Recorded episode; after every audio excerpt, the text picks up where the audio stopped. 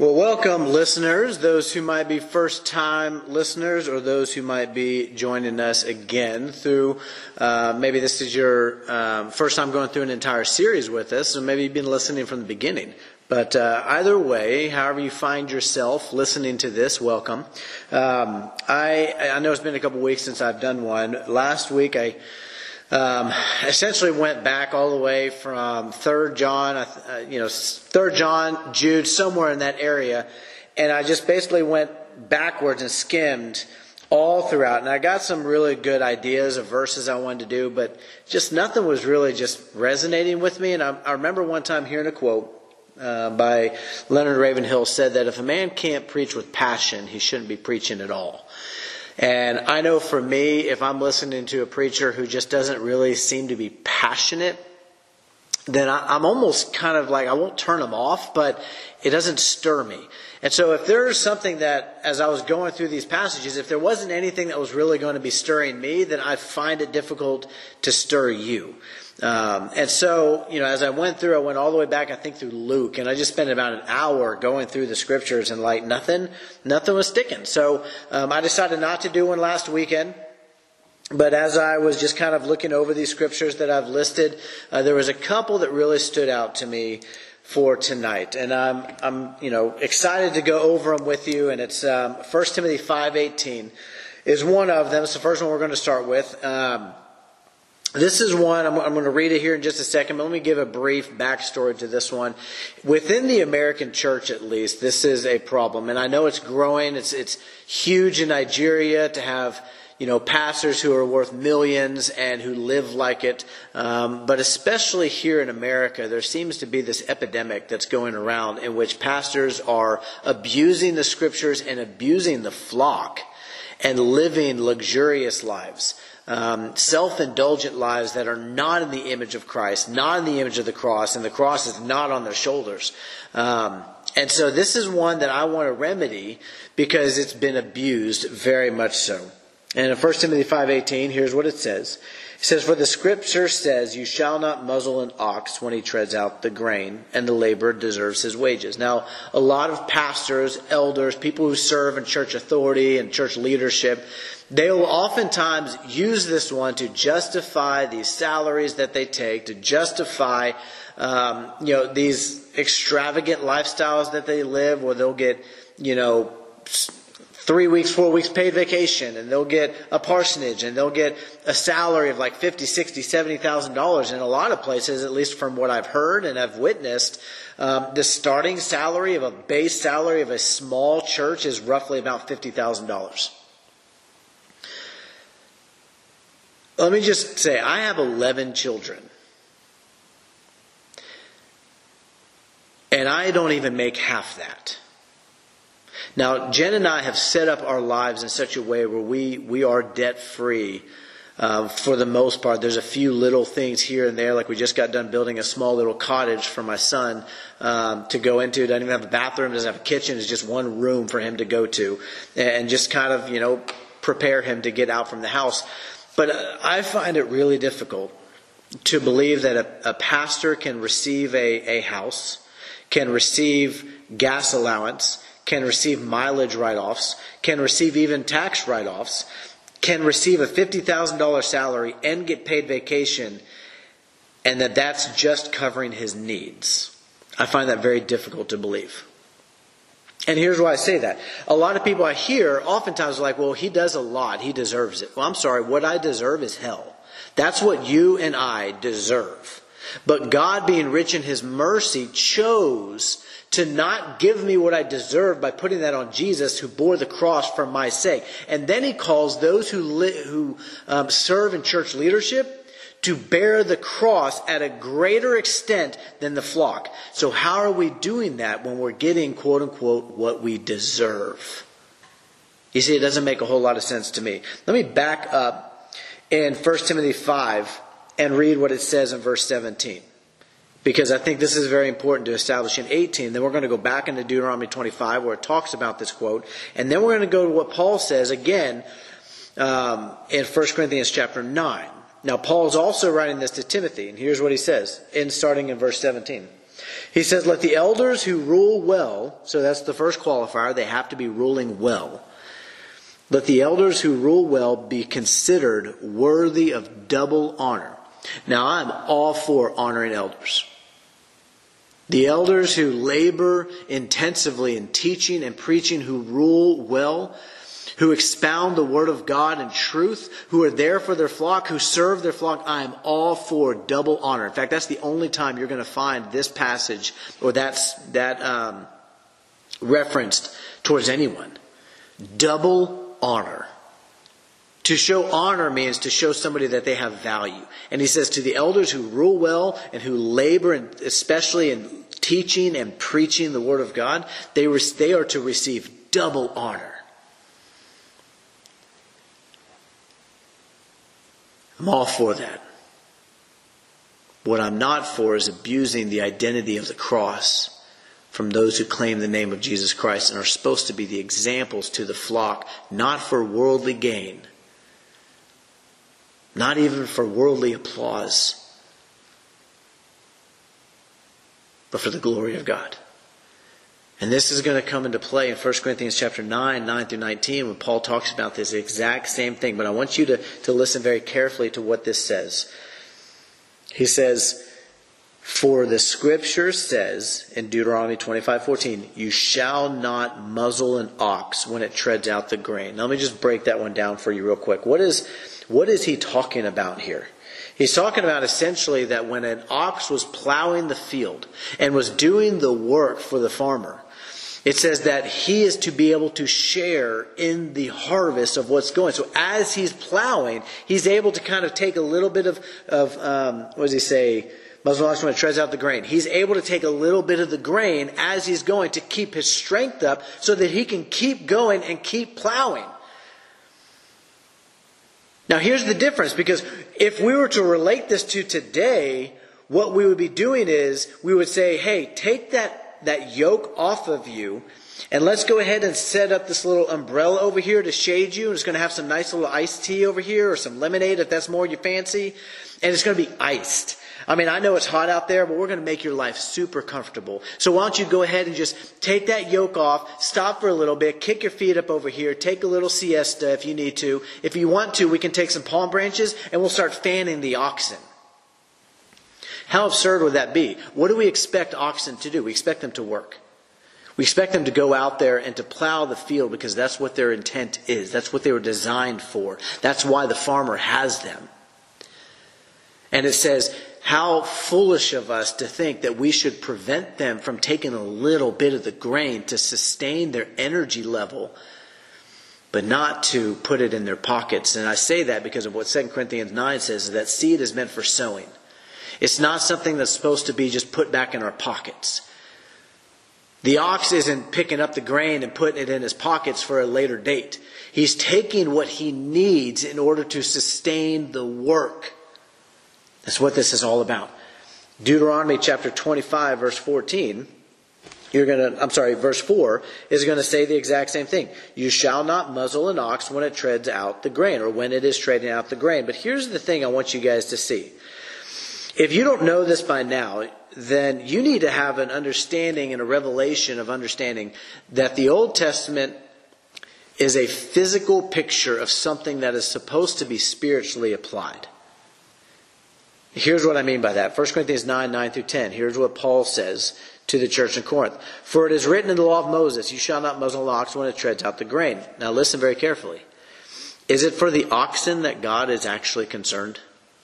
Like, is it really that God just has this beef, no pun intended, towards the oxen to say, hey, you know what? I just have this thing for oxen. I have pictures of oxen all over my walls in heaven. No. The oxen are supposed to represent something in the law. It paints a spiritual picture of those who on their backs, who have the yoke on their backs, are the ones who are plowing the field and doing the work. Here's what he says. Is it for the oxen? Is it for oxen that God is concerned? Does he not certainly speak for our sake? It was written for our sake, because the plowman should plow in hope, and the thresher thresh in hope of sharing in the crop. He says, this was written about us. The plowman, the one who are going out and doing the work, we should be able to have this right to take a little bit for the sake of our livelihood, to sustain our strength and our needs. But he does not say to give a self-indulgent, luxurious lifestyles. Because James 5, well, 4 does too. James 5 rebukes that among the brothers and sisters. That's what he says going on to verse 14 of 1 Corinthians chapter 9. In the same way, the Lord commanded that those who proclaim the gospel should get their living by the gospel. Now, this is a Greek word, zoe, for living. It's a verb that's there, which means that it has this action attached to it. So it's not just the state of life. It is the state of breathing. Is what the word breaks down to mean. It's the state of having breath. It's the state, essentially, of what he's saying is whatever is going to be able to sustain your life, it should be provided.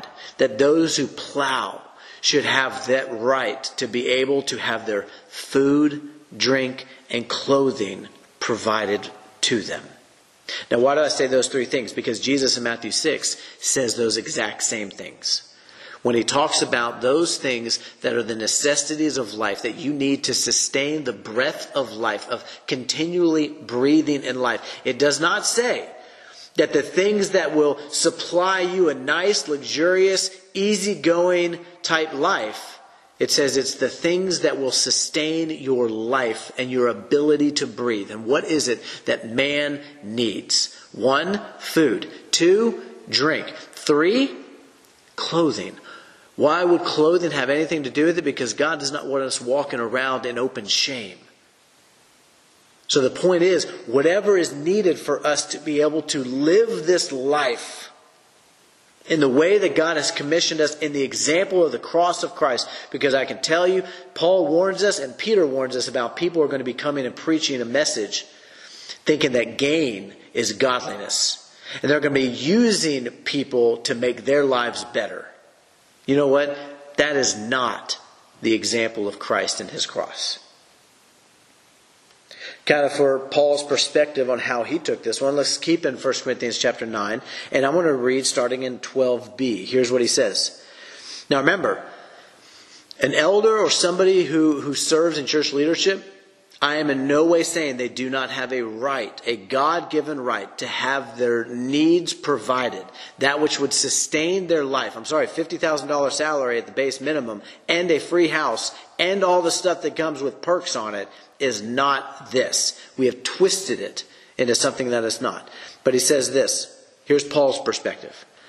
Nevertheless, we have not made use of this right, but we endure anything rather than put an obstacle in the way of the gospel of Christ. Do you not know that those who are employed in the temple service get their food from the temple? Notice, what do they get? They get food.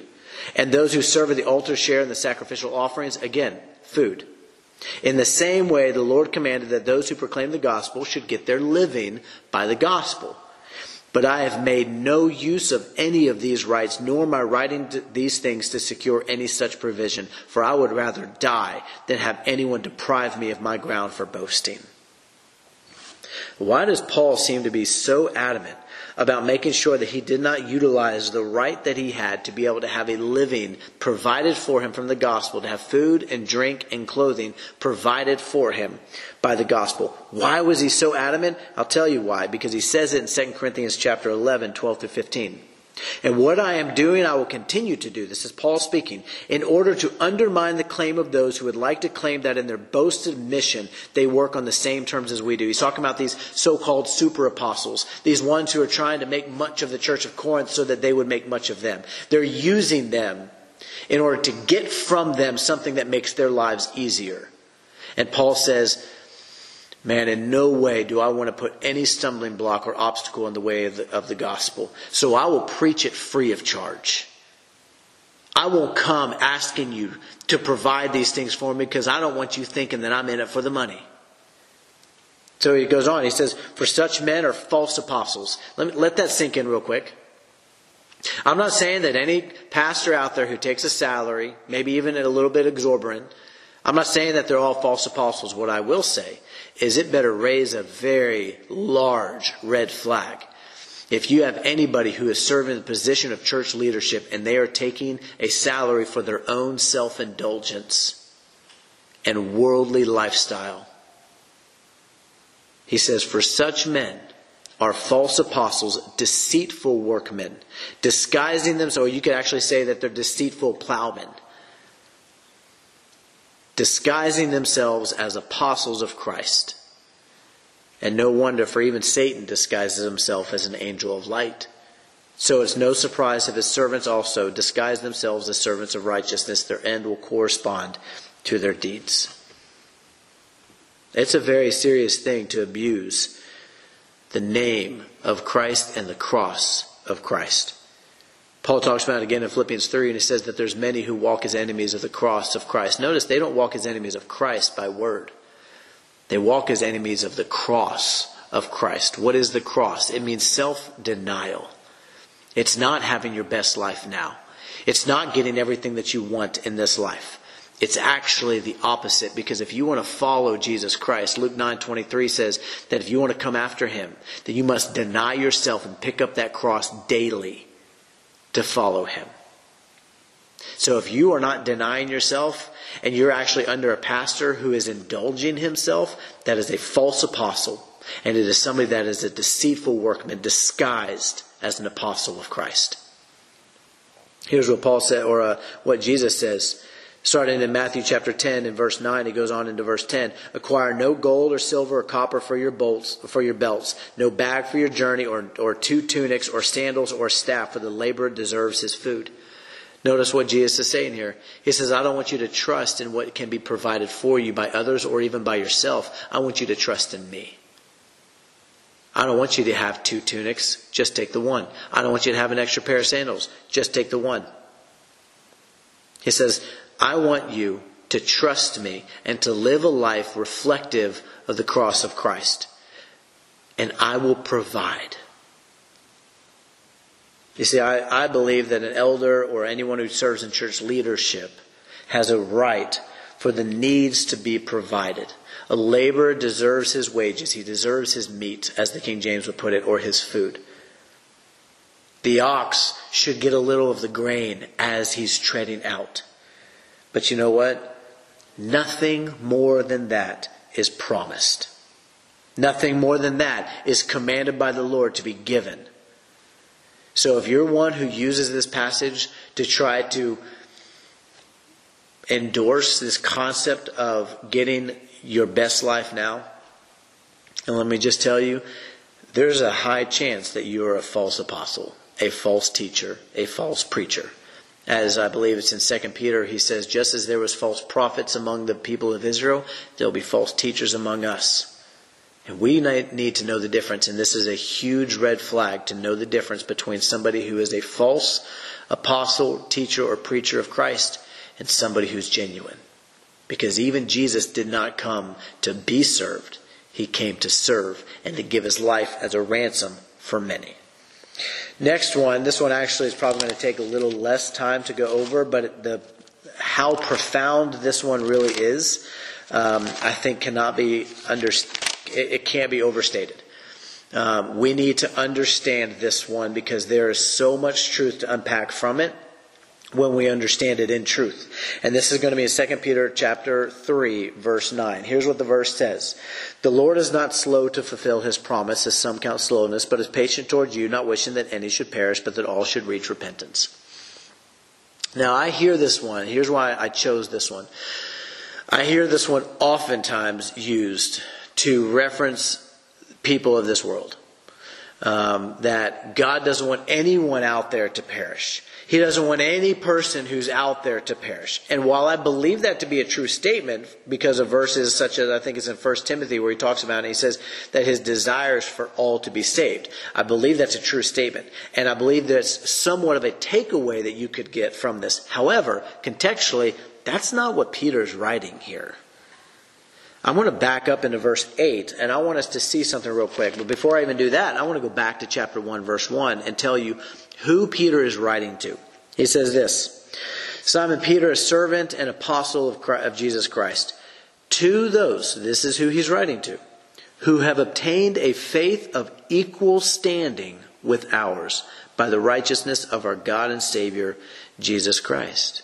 So he says, to the one that God is the one who has sent Jesus to be this access unto righteousness, that through faith I have this access unto this righteousness by which I can stand before him. So he's writing this letter to believers who have obtained a faith of equal standing as theirs and have been placed in this category of people throughout the world who are called the beloved. And as such, as the beloved of God through the blood of Jesus Christ, we have access into this righteousness through Jesus Christ to be able to come and stand before him is what Romans 5:1-2 talks about, that we have been justified by faith, and now we have access through Jesus Christ to come into this righteous garment to which it clothes us, so that as Hebrews, I believe it was what, Hebrews 4 talks about, where it says that we can, or Hebrews 4, where it says that we can come boldly before the throne of grace. How can we come boldly before the throne of grace to receive a help in time in need? Through Jesus Christ. And the garments, and the access to those garments that he's given to us. But just as Revelation 16, I believe it's in 14 or 15, Jesus says, keep your garments on. You see, we have an obligation to make sure we're abiding in him. That's when we can come boldly before the throne. If we're not abiding in him, then don't think you can come boldly before the throne. So that's kind of a brief little rundown on who he's writing to, what we as the beloved have received. Now I'm going to go back to verse 8. Listen to this. Again, I'm not saying that this is not a truth for all people, that God doesn't want all people to perish and that he wants all people to come to repentance. But I believe contextually this is referencing a very specific group of people, and that is Christians. And when I understand that, it changes the dynamic of this passage. If I don't understand it, it changes the dynamic of this passage. And it very easily could be missed and lead us into things that are not true. Here's what he says. But do not overlook this one fact, beloved, that with the Lord one day is as 1,000 years, and 1,000 years as one day. The Lord is not slow to fulfill his promise, as some count slowness, but is patient towards you. Now, who is the context of who he's writing to, and who has he directed our attention to very specifically? To the beloved and to you, those whom he's writing to who have obtained a faith of equal standing. And he says this, not wishing that any should perish, but that all should reach repentance. Now, it's fascinating to me to know that if I itemize the context of the passage, if I specify the context of the passage, he is very clearly referencing the beloved, the church. And he says, among you, I don't want any of you to perish. Now, why would he be saying this? Well, you're going to have to go back into chapter 3, 1-7 to find out, because he's talking about this concept of people coming in and things that are happening, that are going on, that are going to try to lead people away from the truth, to lead people away from Christ, and to try to get them to compromise and get them to walk away from the faith, or to be tempted to walk away from the faith. And that's why it goes in. But do not overlook this one fact, beloved, that one day is as 1,000 years, 1,000 years is one day. God doesn't want any of you to perish, but that you would all reach repentance if you find yourself in this trap. And here's what he says in verse 10. But the day of the Lord will come like a thief. He's giving the church a warning. See, this is why it's important for us to be able to understand that this is not something in which it's to the world and it's a warning to the world. This is a warning specifically to the church. And if you don't believe me that Jesus would be giving a warning to his church through the hand of Peter, let's see what Jesus says to his church by his own hand. I mean, obviously it's through the hand of John, but these are his words that John is writing down. Revelation 2, verse 5. Remember, therefore, from where you have fallen, repent and do the works you did at first. If not, I will come to you and remove your lampstand from its place unless you repent. Who's he talking to? He's talking to the church in Ephesus. You could go fast forward it to verse 16, in which he's talking to the church in Pergamum. Therefore repent. If not, I will come to you soon and war against them with the sword of my mouth. He goes on again to the church in Thyatira. He says in verse 21, if I can find it, I gave her time to repent on Mount Jezebel, but she refuses to repent of her sexual immorality. Behold, I will throw her onto a sickbed, and those who commit adultery with her I will throw into great tribulation unless they repent of her works. The church in Sardis, chapter 3, verse 3. Remember then what you received and heard, keep it and repent. If you will not wake up, I will come like a thief, and you will know at what hour I will come against you. I don't know if any of you have ever read the Old Testament, but you're going to find that it is not out of the realm of possibility for God to come against his own people. And Jesus is saying the exact same thing. And notice the terminology. He says that I will come against you. I will come like a thief. And that comes into play in just a little bit. And I'm going to reread that. The church of Philadelphia, verse 19. He says, the church in Laodicea, verse 19. Those whom I love, I reprove and discipline, so be zealous and repent. You find the exact same thing. Now let me read the following verses to what this says. And you're going to find a similar correlation. But the day of the Lord will come like a thief, and then the heavens will pass away with a roar, and the heavenly bodies will be burned up and dissolved, and the earth and the works that are done on it will be exposed. Since all these things are thus to be dissolved, what sort of people ought you to be in lives of holiness and godliness, waiting for and hastening the coming of the day of God, because of which the heavens will be set on fire and dissolved, and the heavenly bodies will melt as they burn. But according to his promise, we are waiting for new heavens and a new earth in which righteousness dwells, which I think is a very important thing, because he says righteousness is going to dwell there. And as Paul says in Galatians 5:5, we wait eagerly for the hope of righteousness, meaning he has not been made righteous yet. He's been given access to the garments, but he has not been made righteous yet. He's still waiting for it. And if he's waiting for it, that means he has not received it. And as 2 Timothy 4:7-8 says, it says he kept the faith, he fought the fight, and he finished the race. Henceforth there is laid up for me the crown of righteousness. You see, you have not been awarded that crown yet. You have access through the blood of Christ to be able to come to God. But if you are not in him, and if you are not abiding in him, then don't think you get to come before him with boldness.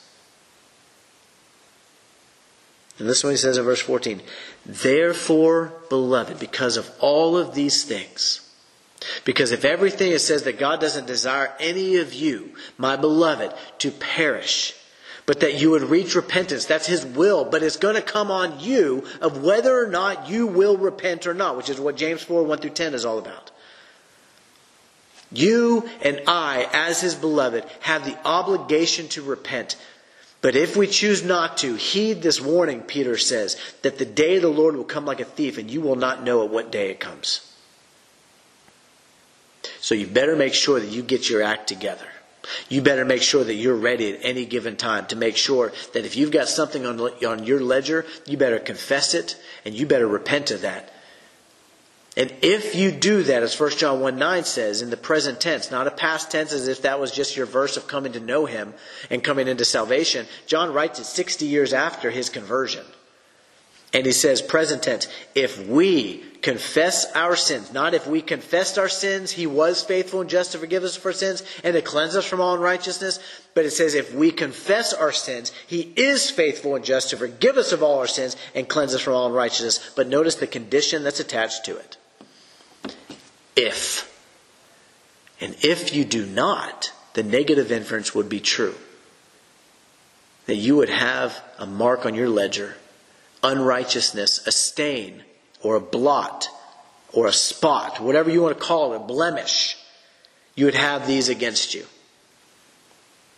Listen to what he says in verse 14.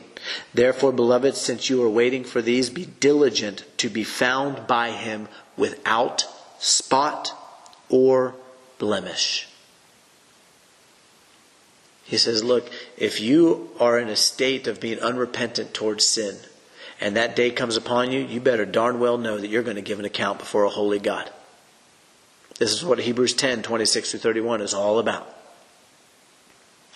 And it's not going to be pretty. You might still be in Christ, and your name might still be in the book of life, because it's not necessarily based off your performance, but your position in Him. But you will give an account. Don't give in to this whole, I've been made the righteousness of Christ, and therefore when God sees me, all He sees is just the blood of Christ, because that's not true.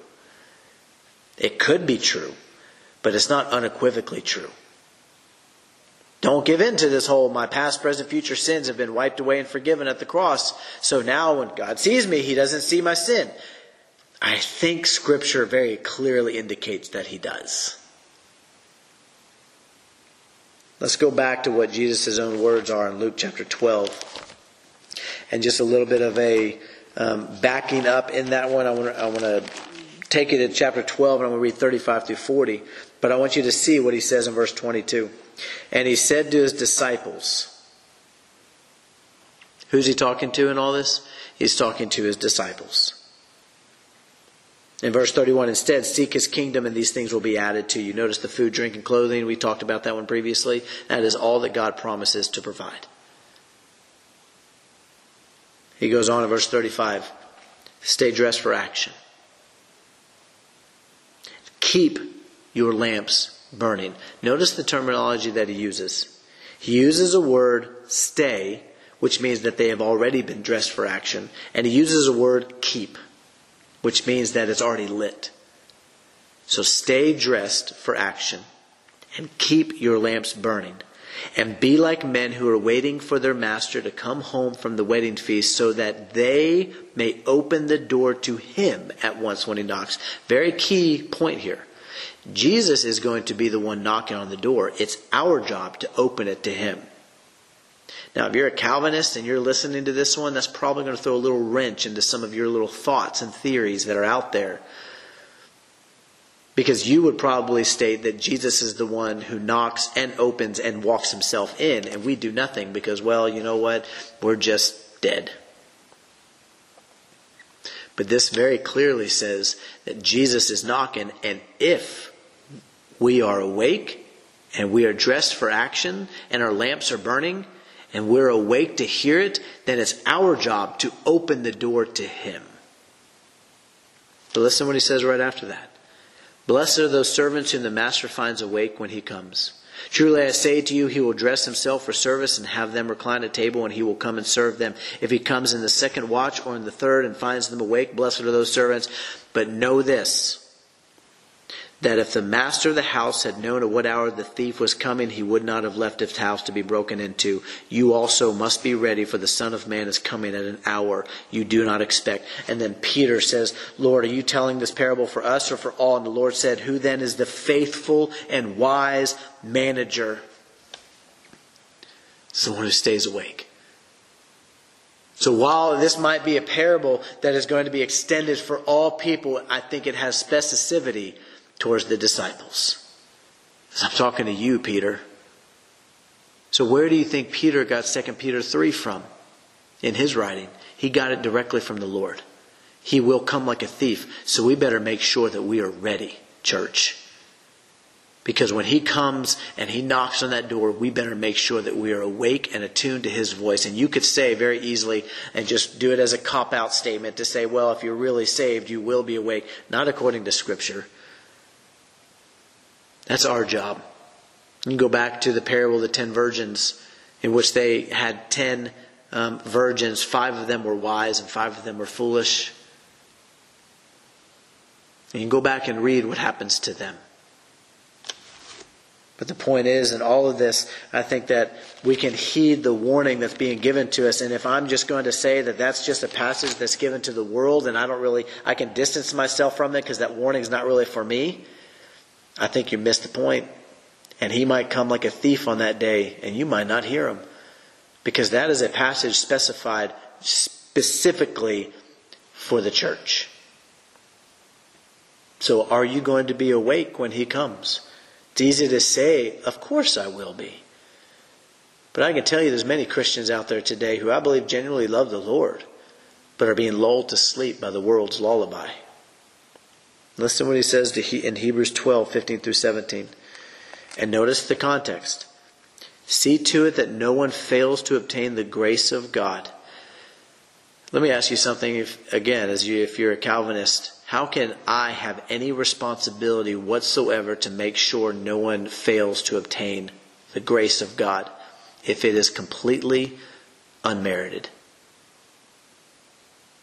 If I have no responsibility whatsoever as to who will receive grace and who doesn't, then why does he say right here that I have a responsibility to make sure no one fails to obtain it?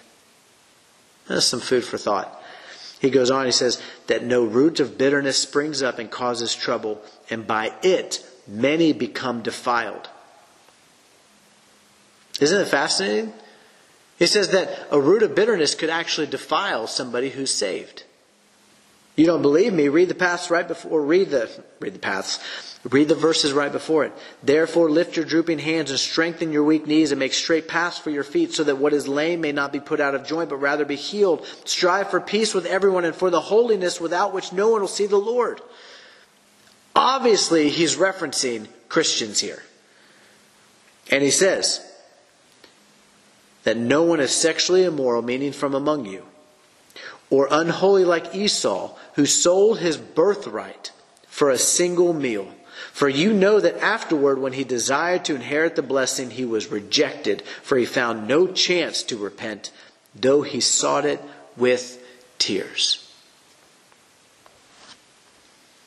And I think the warning is being given to this church by the author of Hebrews in telling them, you better make sure that you're being diligent to be found by him without spot or blemish on that last day.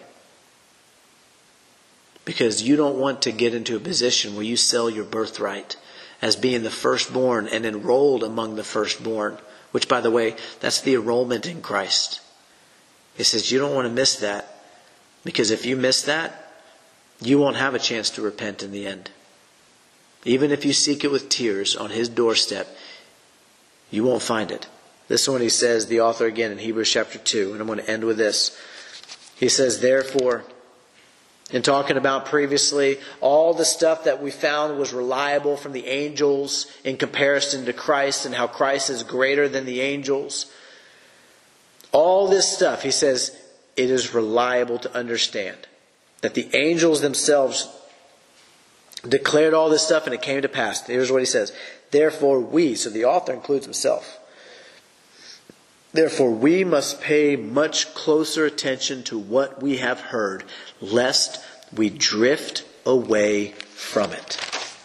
For since the message declared by angels proved to be reliable, and every transgression or disobedience received a just retribution, meaning under the old covenant, how shall we who are under the new covenant escape if we neglect such a great salvation?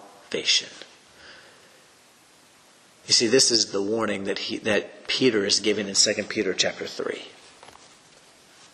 We must pay closer attention lest we drift away from it, lest we incur spot or blemishes. This is why Philippians 1, 9 through 10 talks about it, that we need to approve what is excellent so that we may be pure and blameless for the day of Christ.